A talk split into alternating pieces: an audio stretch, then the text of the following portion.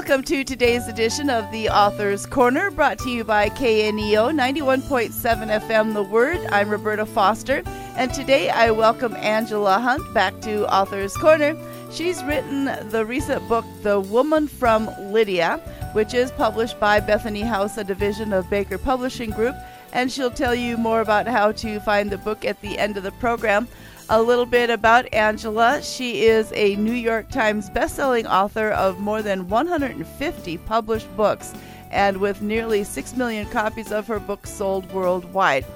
Four of her novels have received Foreword Magazine's Book of the Year award, and Angela is the recipient of a Lifetime Achievement Award from both the Romantic Times Book Club and ACFW. And Angela holds a doctorate in biblical studies and another in theology. Angela, thank you so much for being with us today. Oh, it's my pleasure, Roberta. Thanks for having me.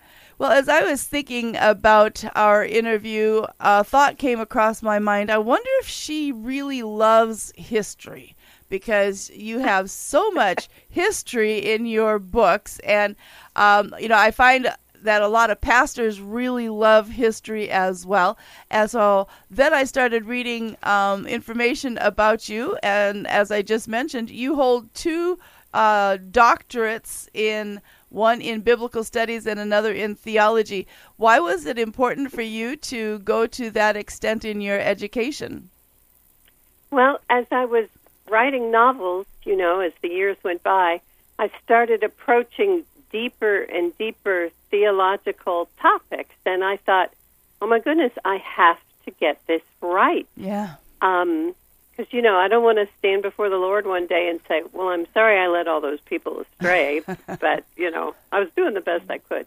But no, I so I thought, you know, I'm going to go back to school and really make sure I'm getting these theological points correct. Mm.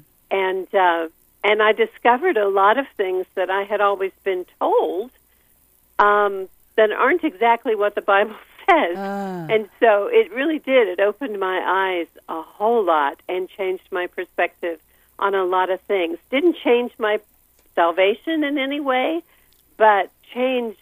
Um, well, it made God a whole lot bigger and me a whole lot smaller. I can tell you that much. Well, and as it should be. That's very biblical, isn't it? Um, yes, it is. well, and then how about the whole history part? I mean, you must study um, history a lot to be able to include so much of the early writings of the church and the, the time of the early church in your books. Well, I never really would have said that I loved history in school because, you know, you study a bunch of dates and, mm-hmm. and things that happened and it's all kind of impersonal.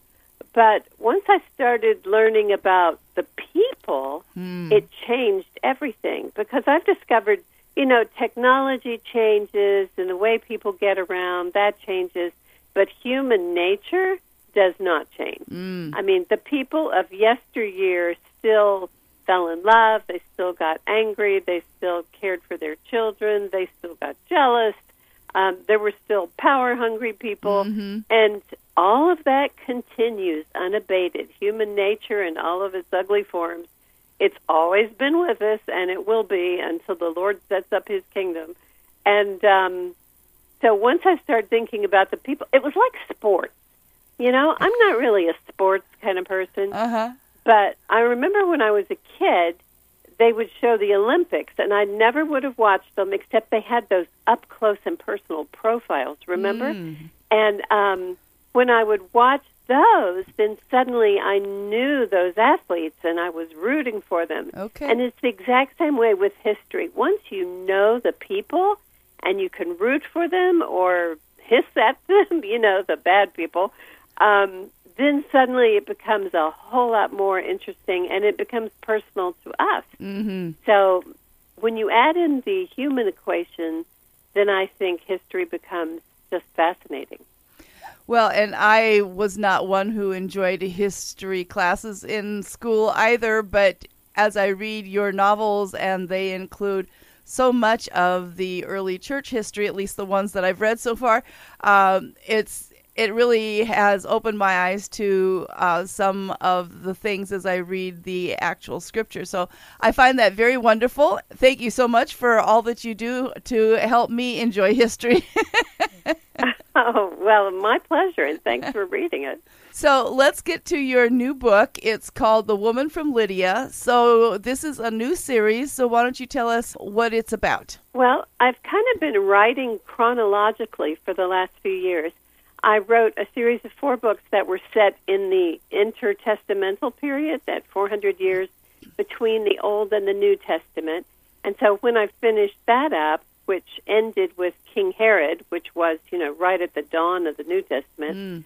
um, then I wrote four books set around the time when Jesus was alive and walking the earth about people who knew him and his siblings and mm-hmm. relatives and and so then I wrote those four, which ended with Paul's sister. Mm-hmm. And then I thought, okay, let's take the focus from the Jews to the Gentiles who were coming to faith through Paul's ministry.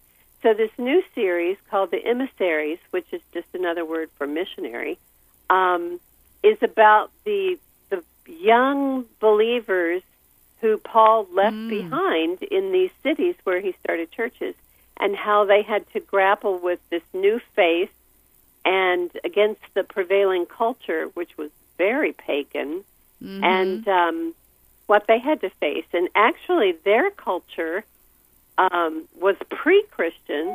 Our culture is post Christian, mm-hmm. and we actually have a whole lot in common. um, they tried to, I remember reading how the Roman Senate was debating my goodness, we've never arrested anyone before be based on what they think. Hmm. And they came to the point where they started doing that. And are we not far from that today in mm-hmm. our culture as well? Um, how people can get into trouble and get arrested for holding unpopular opinions. Yeah. I mean, um, an awful lot uh, of similarities yeah. between the ancient Romans and our culture today. Mm. Well, I'm talking today with Angela Hunt regarding her book, The Woman from Lydia. It's published by Bethany House, a division of Baker Publishing Group, and you're listening to Author's Corner. I'm Roberta Foster. You've kind of alluded to it already, but what would you say is one of the biggest differences uh, between this series and the other biblically based novels that you've written?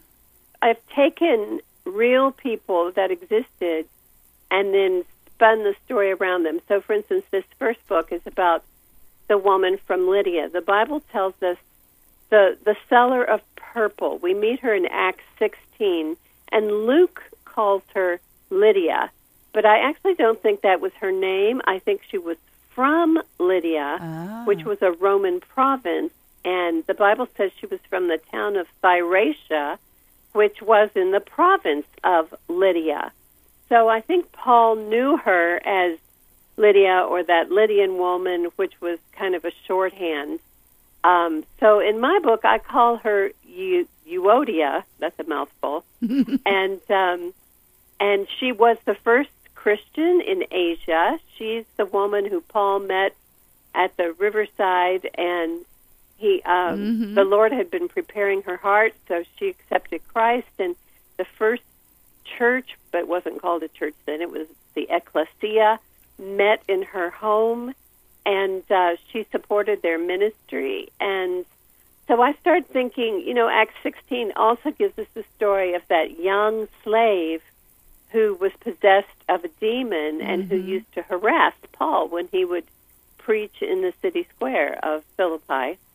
And so I started thinking, okay, what happened to that young girl mm-hmm. after Paul cast the demon out of her? And so this is kind of the, the germ of that story, how uh, Lydia slash Euodia um, decides she's going to help this girl who's kind of bereft now that she doesn't have a way to earn her master's money. So Euodia tries to buy her and set her free. Mm. Um, spiritually and physically. So that's kind of the story. I guess one of the questions that comes to me as I read your books and it's like how do you come up with these storylines that are beyond what Scripture says. Because we know that your novels are novels, and so therefore you Yes. have literary license and you add things to the times of uh, the biblical stories. Is there a process, or can you just call it divine inspiration that helps you to fill in these storylines? Well, I would say mostly it's um, common sense because I think, okay, what would life have been like for this young girl if she can no longer foretell the future? Mm-hmm. Um, what would her masters have used her for? And the answers are not pretty. Right. So I just delving into what I know about the culture and Okay. how people lived at the time. I just try to spin a story for, okay, so this would have likely been her situation. And so if Euodia wants to help her, what would she have likely done? Yeah. And just kind of, it's just ki- kind of a matter of, well, then this might have happened, or this probably happened. And um, so I just kind of mainly try to rely on plausible, credible things that could have happened. I try to never have anything just completely out of the blue, you know. So, um, and I know there are times, well, for instance, spiritual warfare and demons are very present in this story. They're a part of the story. And I've had some people say, oh, I think she went off the deep end there at the end. But I don't think so because Mm. there were spiritual forces at work in those days. if They're still at work in our time as well, but they're a little more hidden. And um, so I just kind of think, okay, what would likely have happened? And just kind of take it from there. Mm. And you know, spiritual warfare that is probably um, what some people might say that's kind of an odd topic going into a a novel, but um, the thing I love about reading novels that have this spiritual content in them is that it allows us to be touched by um, by by something that we might be going through anyway, but through a an easy to read style of conviction, maybe. Yes, and and it's always safer to read about such things at a at a distance, you know, so we don't have to actually go through the trauma that the characters go Mhm. through, but then hopefully we'll learn the lessons that they learned and we can apply those to our lives as contemporary readers. Amen. Well, today I've been talking with Angela Hunt about her book, The Women from Lydia. So, Angela, tell our readers or our listeners how they can find out more about this book and others that you have written. Sure. My website is uh, angelahuntbooks.com. And I am also really active on Facebook. It's Angela Hunt, comma, novelist. And um, love interacting with readers there and talking to them. And anything you want to know about my books, you can generally find in either one of those places. Okay. Now, as was mentioned, this is the first of a series. What are we expecting to come next? Ah, well, the first book was set in Philippi. The second book, which is handed in, is set in Corinth. And I'm working on the third book right now, which is set in Rome. All roads lead to Rome. Ah. So all of the characters, well, a lot of the characters from the first two books are going to converge in Rome Oh. along with a new story. So lots of plates up in the air in this one, but I think it'll be fun to write. All righty. Well, one more time, the book today is The Woman from Lydia, and we have been talking with Angela Hunt. We certainly thank Bethany House, a division of Baker Publishing Group, for giving us a copy of the book to talk about. And as always, Angela, such a pleasure talking with you. Thank you for your time today. Oh, thank you, Roberta. Much appreciated. And to our listeners, we appreciate you tuning in. This is Roberta Foster on the Author's Corner. And something relatively new to KNEO. If you miss any part of today's interview or just would like to hear it again, it's now available on your favorite podcast platform. So thank you for joining us today. Do so again next time on Author's Corner.